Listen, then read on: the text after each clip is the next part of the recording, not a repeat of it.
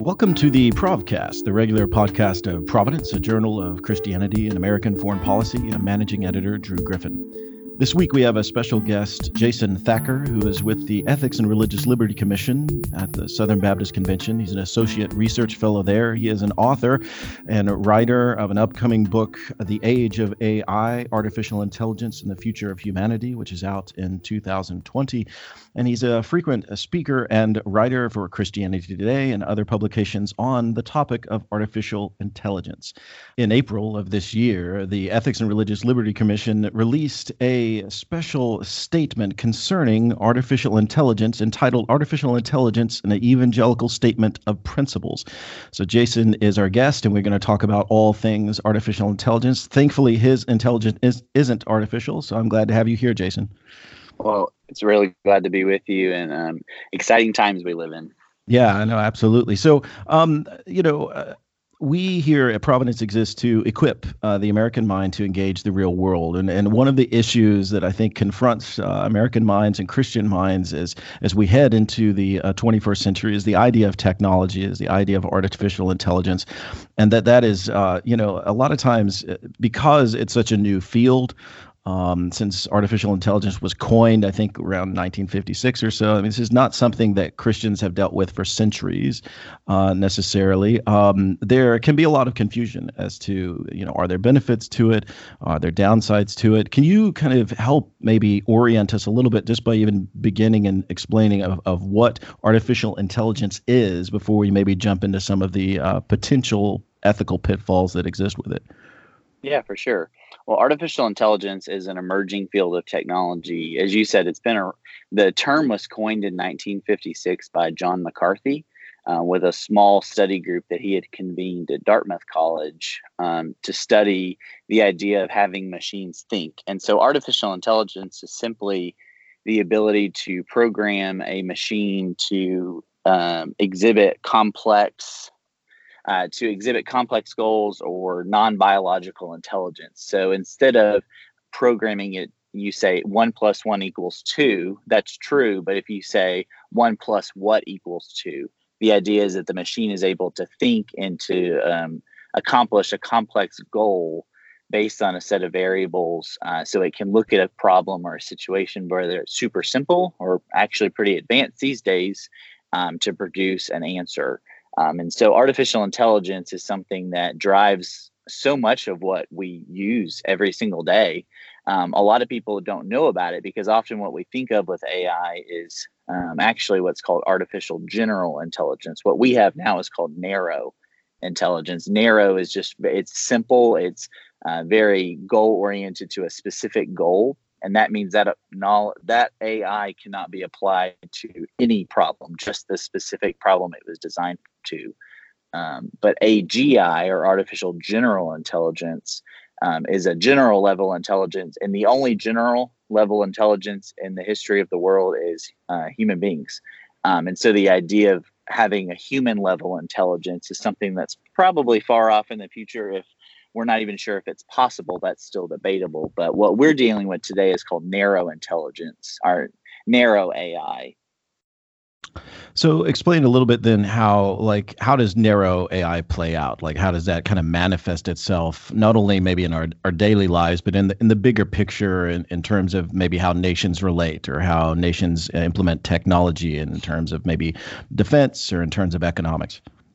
Yeah, simply, um, I mean, every, almost every single day you interact with some form of AI. This could be from, or an algorithm, uh, to put it another way. And this could be simply your social media feeds uh, that it's the social media company has an algorithm or an AI that is um, choosing what you see. It's defining. So it's putting, in case you missed it on Twitter, or hey, we really thought you would like this or on Amazon or Netflix, where it's like, hey, you've purchased this or you've watched this before. We think you would really enjoy this.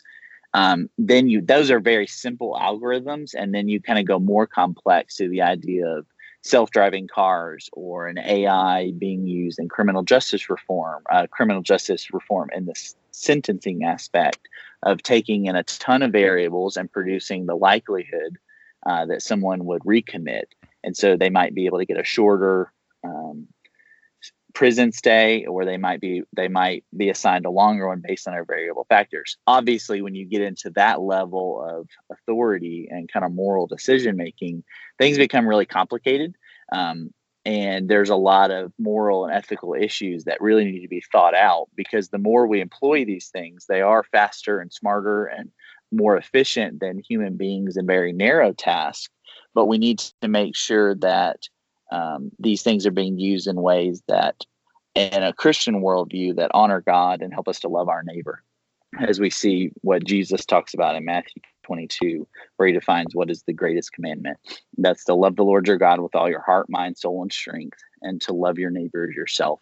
And so at the ERLC and through my work, that's kind of the rubric or the framework that I want Christians, um, but ultimately we want our culture to be thinking through is how do we love God and honor Him, but also how do we love our neighbor and recognize the human dignity element there, because there's a tendency in our culture. Um, currently but really it's been the way it's always been this way is to value someone based on their economic utility or to uh, value someone based on their contributions to society rather than who they are um, as a human being with infinite value and worth, as Christians define, uh, because they're created in the image of God. So when you think about AI being played out on like the larger world scale, these technologies are being used um, not only within the United States, but in multiple nations across the world, and they have real world implications. So, uh, describe for us then, uh, you know, how, I mean, a lot of people, especially in the secular world, um, as they're addressing AI and, and, and talking about the development of technology, kind of view it as it's a kind of ag- agnostic, right? That uh, technology in general is morally neutral, that it can either be good, it can either be bad, that there, it's sort of, um, it's it's basically like a hammer. I mean, it's just something. It's there. It exists. You can either use it to uh, build a barn, or you can use it to tear one down. Um, there's it, it's kind of morally neutral. How do you then kind of go into this culture and and and speak uh, uh, and and kind of inject kind of a moral language? I mean, how do you begin to apply a morality to a, a field, especially in science and technology, that so many of its practitioners say morality is not in play here, right? It's it's just are we able to do it? Are we not? Um, you know, if, if, this can help make people's lives better, great, even if it has some risks. So, how do you, and, and is that part of your hope here to use this uh, statement of um, uh, on artificial intelligence to kind of inform uh, the sector that's developing these um, uh, these capabilities? Yeah, you're exactly right. We developed this statement. Uh, it's a combination of there were about 18 different folks that were part of the drafting of the statement. Now it's been signed by just over 70 evangelical leaders. The hope and there's two kind of twofold. One, we want to um, help equip the church to engage these issues proactively. Uh, so for so long, the church has been behind on social issues, meaning um, an issue happens in society and then churches have to respond to it. So you have issues of race or abortion or sexuality issues, and the church is coming back after the fact, reaffirming the truth of God, saying this is what how God defines sexuality or how we should interact with one another in terms of racial issues. Um, but what we really hope, we know the kind of transformative impact that AI is going to have on our society. There's tons of projections about how it's going to change really every area of society, but specifically in how we work and economics and foreign policy. And so, our hope with this statement is to uh, have some moral clarity and uh, guidelines uh, for not only the church to start thinking about these issues proactively rather than reactively, but also for the watching world to say this is how believers, this is how Christians think about these technologies. This is how they believe these technologies should be developed and used and employed. Now we know that not everyone's going to agree with agree with us on that. The hope is instead of basing our ethics and our morality on cultural norms, uh, which shift and change over time, is that we as a as a people of God, but also as a society would base our morality and ethics on something more stable, uh, that transcendent truth uh, that comes down from God to say, this is what is right and wrong, this is what is good and evil, this is what can be used with wisdom uh, for God's glory and for the love of neighbor. And so that's really our hope with this statement, is because there is a lot of um, confusion about what it means to be human. Uh, there's a lot of confusion on how we should be pursuing these uh, innovations, and there's also uh, just a lot of moral ambiguity of is this right or is this right? Or what is so it's very inconsistent. Um, and you have a lot of corporations and governments doing really good work but when you look at when they look at their ethical guidelines uh, they're just kind of all across the board because they're trying to um, shore up kind of support on various areas and various different uh, viewpoints and groups and so what we hope is to provide a consistent moral ethic um, as the church because we know that God speaks to all things, not just uh, the church and how we interact, but even the technologies we develop um, and these tools that He's given us, because ultimately we can use them with wisdom for good. So there are uh, three uh, of the 12 articles in the statement that uh, the ERLC released on artificial intelligence that have to do with uh, security and war and public policy. And since uh, uh, Providence is a journal of Christianity and foreign policy, I, I want to dwell on these three a little bit. You deal specifically with security, you deal with war, and you deal with public policy, and make some statements in here of um, you know, not allowing AI to um, kind of obfuscate uh, human agency or moral culpability uh, in in terms of war uh, that it should, you know, uh, not be employed to, you know, harm fellow human beings. And and uh, these statements, I think, you know, obviously morally um, carry a lot of weight and and make sense. But in in terms of living in kind of a real world, when we're dealing with geopolitical foes, if you look at you know, China, if you look at Russia, that uh, are, you know, developing um, weapons, developing um, uh, offensive uh, tech, capabilities, technical capabilities um, that are utilized utilizing artificial intelligence. I mean, we live in a world in which uh, you know it's it's a shame that uh, weapons exist and that uh, wars exist and that bombs exist, but sometimes it you know bombs have to be employed, guns have to be fired, missiles have to be launched, um, and bad you know uh, bad people have to be stopped. And and so help walk us through maybe um, some of the the thought process and the drafting of this document that that helps navigate through uh, the the complexities that you know we're facing here of the hard decisions sometimes that have to be faced uh, in the light of even our own kind of moral preferences. Yeah, um, specifically, I'll kind of hone in on the war article. Um, this is something that has received a lot of attention, uh, just kind of how do we use AI in warfare and in military context over the last couple years. Um, even kind of what helped spark the idea um, and the vision for this statement itself was uh, last summer early last spring, you had um, Google, who has worked on multiple uh, defense contracts or military contracts with the Department of Defense over the years. Big tech has always done this. This has been something that's very common within the tech field to work on these military contracts. Um, but just recently, just over a year ago, Google was um, working on a defense project called Project Maven. And Project Maven is an algor- it's an AI uh, that's used. Uh, it's an Im- image recognition. So similar to um, if you have on your computer, if you have like a photos app and the photo app would come up and tell you, hey, this is Drew and this is Jason. And you haven't labeled it that way. It just says, hey, I know I've seen this face before. It looks like Drew. So this must be Drew.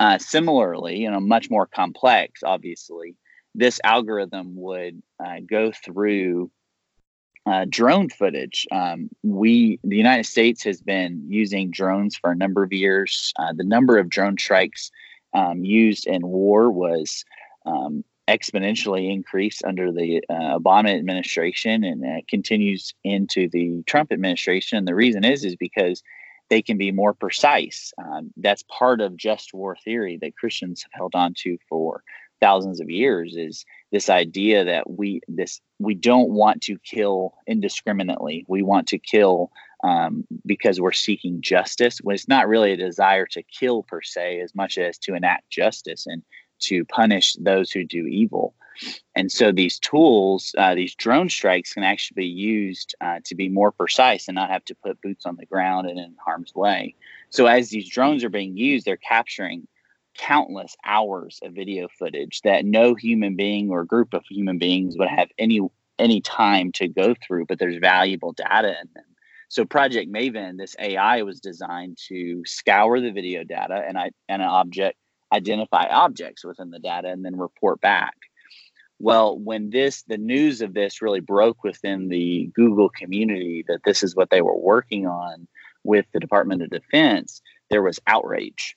Uh, there was protests from senior level engineers all the way down to just your kind of everyday employees. Uh, I think at the last total, there was nearly 8,000 or just over 8,000 employees. Uh, to put that in perspective, there are about 82,000 employees at Google.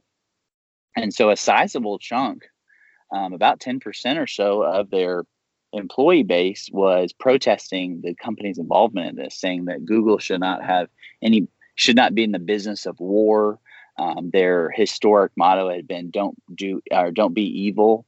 Um, so they don't want to participate in these things because these tools, rightly, can be misused. Uh, they can be used to identify anything within the the drone data.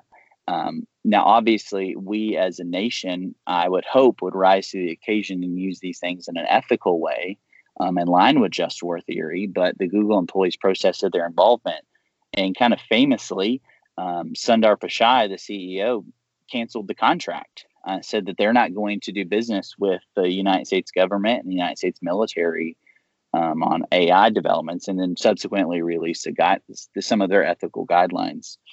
So when we were looking at developing the statement of principles, AI is going to be used in war. It is already used in war. This isn't some future phenomenon. This is a current reality that each of us um, that we're already using, whether it's drones, uh, different types of semi semi autonomous to bordering on fully autonomous weapons, um, missile defense systems. Um, the reason we have to use these systems is because the reaction time is getting shorter and shorter. And so, if a nation launches a missile at the United States, we obviously want to intercept and take down that missile, but also respond in kind. And often that's not a matter of days or weeks to be able to respond, it's moments. Um, and so these systems can run much faster and that narrow task, like we talked about earlier, um, than a human being. And so we naturally want to use them in order for uh, for defense issues, um, but also engagement on the field where we can save human lives. So when we were developing this statement, we want that guiding ethic of love of God and love of neighbor. Um, the idea that every human being is created in the image of God and has infinite value and worth to really define how we think about engaging in war and public policy and security and data and privacy to drive all of these issues.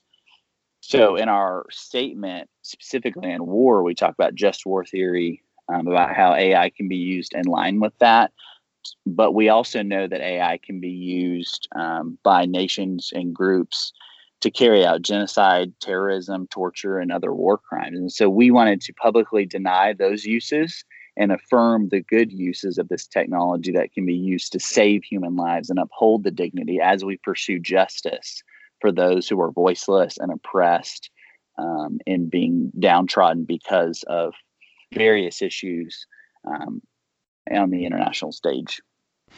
What has the reception been like uh, since the statement has been released? I mean, is there? It's one thing to kind of release these articles and kind of develop it and draft it, and and uh, how do you prevent it from becoming just an internal argument within you know the Christian church or an internal statement kind of within the Christian church? Is there, uh, you know, effort or initiative that you uh, at the Ethics and Religious Liberty Commission have uh, put in place to try and and you know uh, proliferate uh, this statement out or to get other signatories to it that are outside of kind of the Christian faith or people that buy into it or people who are in the uh, you know defense uh, institutions like what has the reception been like and what are the kind of hopes that you have for this statement in the in the broader marketplace?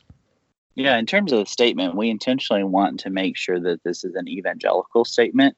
Um, so that those who sign on to the statement um, that are at the bottom. This isn't an open sign on kind of letter. Um, were specifically chosen and asked to be part of this. Uh, they represent kind of a large swath of evangelicalism. The best part is, and what we really wanted to do from the early drafting committee all the way to the signers, is not just have pastors and theologians sign it. So there are a number of folks who have signed it that work in technology, that work in public policy, that work in law, that work in medicine and defense and military applications who have read and reviewed. Some have been able to sign based on their um, organization's policy, some haven't. We have a number from the tech industry. That's kind of one of the biggest criticisms that publicly we've had is you don't have it. We look at the document, you don't have a ton of uh, technologists signing on. Well, a number of these technologists work for companies that have just corporate policies that they don't sign on to public statements, uh, which we totally understand and recognize and want to um, value them in that way. And so we didn't, some signed on as uh, private you know church members or pastors and then some chose not to sign for various political reasons or organizational reasons um, but the hope for this statement is we already we have a Washington D.C. office that does a lot of our public policy. They're distributing this among um, different organizations that we work with uh, in D.C. and outside of D.C. Working, uh, putting this in the hands of even at our event last week, we had uh, some members of HSS uh, were there, Health and Human Services. We have a number of defense kind of national security advisors to various folks, on members of Congress and members of or organizations in DC who have read and starting to use the statement, as well as I'm. I was really encouraged to see some of the reception online. A number of ethics professors, not just within Christian universities or seminaries, but outside of that, we um, had a number of ethics professors teaching AI and ethics or technology ethics, um, saying, "Hey, this is interesting. We don't agree. We don't have to agree with everything in it, but we find it interesting that a group of Christians uh, want to think this proactively about the technology with that consistent moral ethic." And so the reception's been really good. We're getting this into people's hands. We hope that there's further discussion. That was one of our big hopes from the very beginning was that we developed this statement not as the end all statement. This is not the only thing that can be said. This is actually it's very principial. It's um, not a statement of applications. It's a statement of principles. And so there, we know that we did not address everything that people want us to address.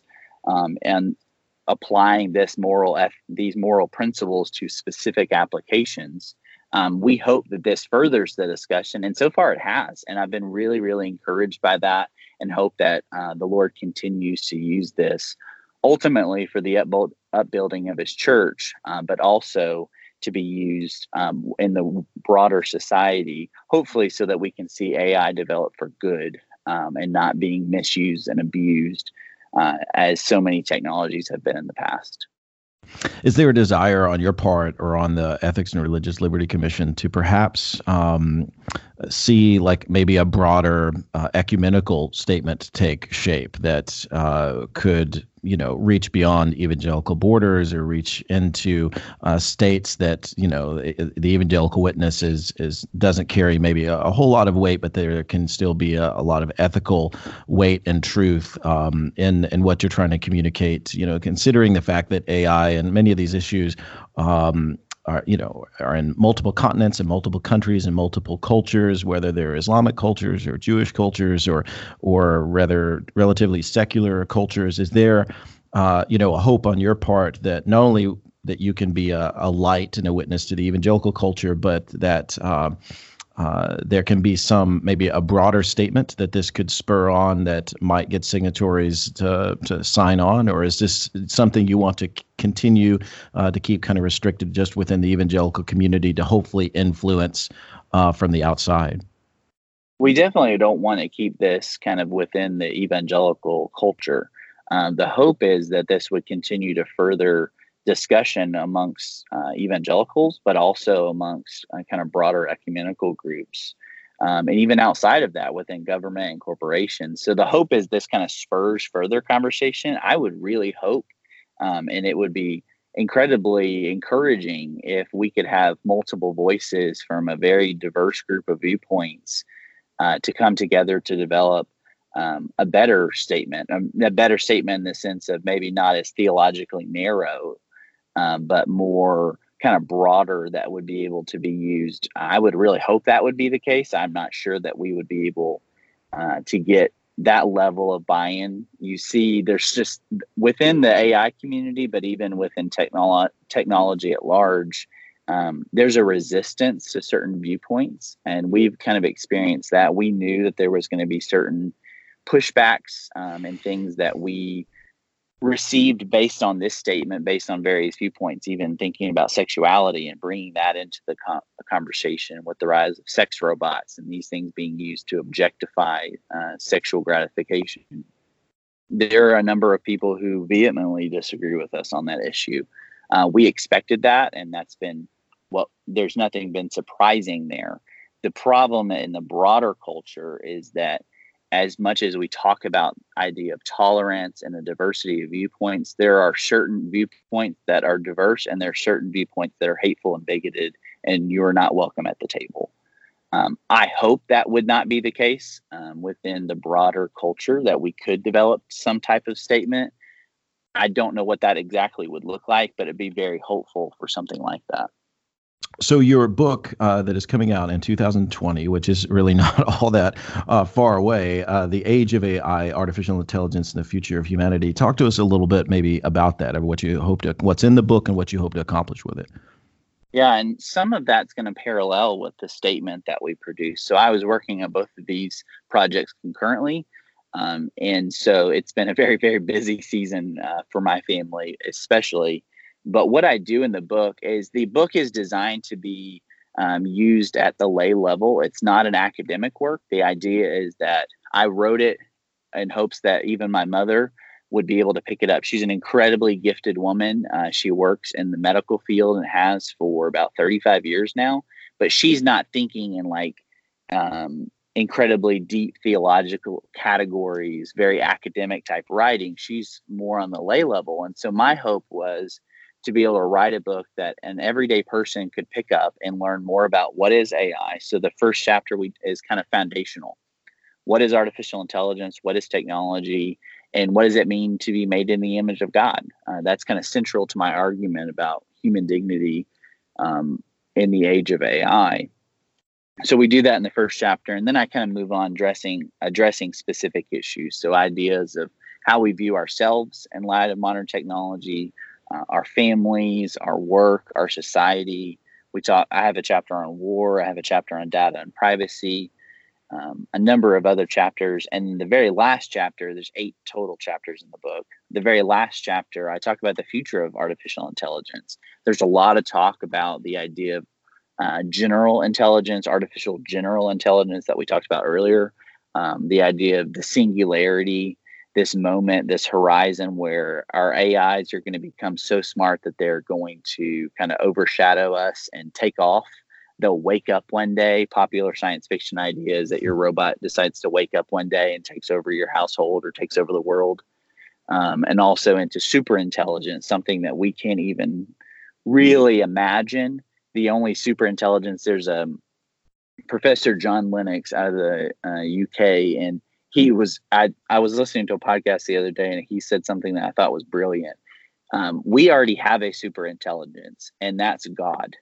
Um, meaning that we are a general level intelligence, but a super level intelligence, something greater than human intelligence, we already have, and that's uh, Jesus Christ, the incarnate Son of God. Um, I thought that was a really brilliant kind of turn of phrase is that we already have a super intelligence for all of our pursuit and uh, goals of creating that, we already have that. And so the debate's still out, even if those things are possible. So I dive into that a little bit um, in that chapter. And the hope of the book is to really um, help believers specifically, but even the broader culture to engage these issues because I do believe there's a lot of hype, um, there's a lot of confusion around what AI is, what it can do, what it's going to do to us, what it's going to do to our society. And the hope is to bring some clarity and help Christians to really um, focus how we think through these things through a, a, framework of Matthew 22 about loving God and loving our neighbor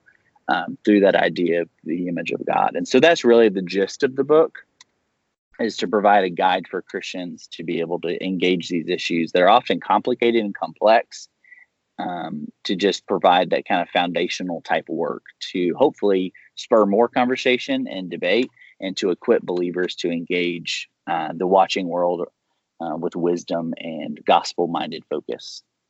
Well, when the book comes out, we hope that uh, you'll come back on, and uh, we'd love to uh, talk more about it, more in depth. Uh, my guest today has been uh, Jason Thacker, who is Associate Research Fellow at the Ethics and Religious Liberty Commission at the Southern Baptist Convention. Um, you can follow him on Twitter at Jason Thacker and read his writing at Christianity Today and jasonthacker.com. Jason, thanks so much.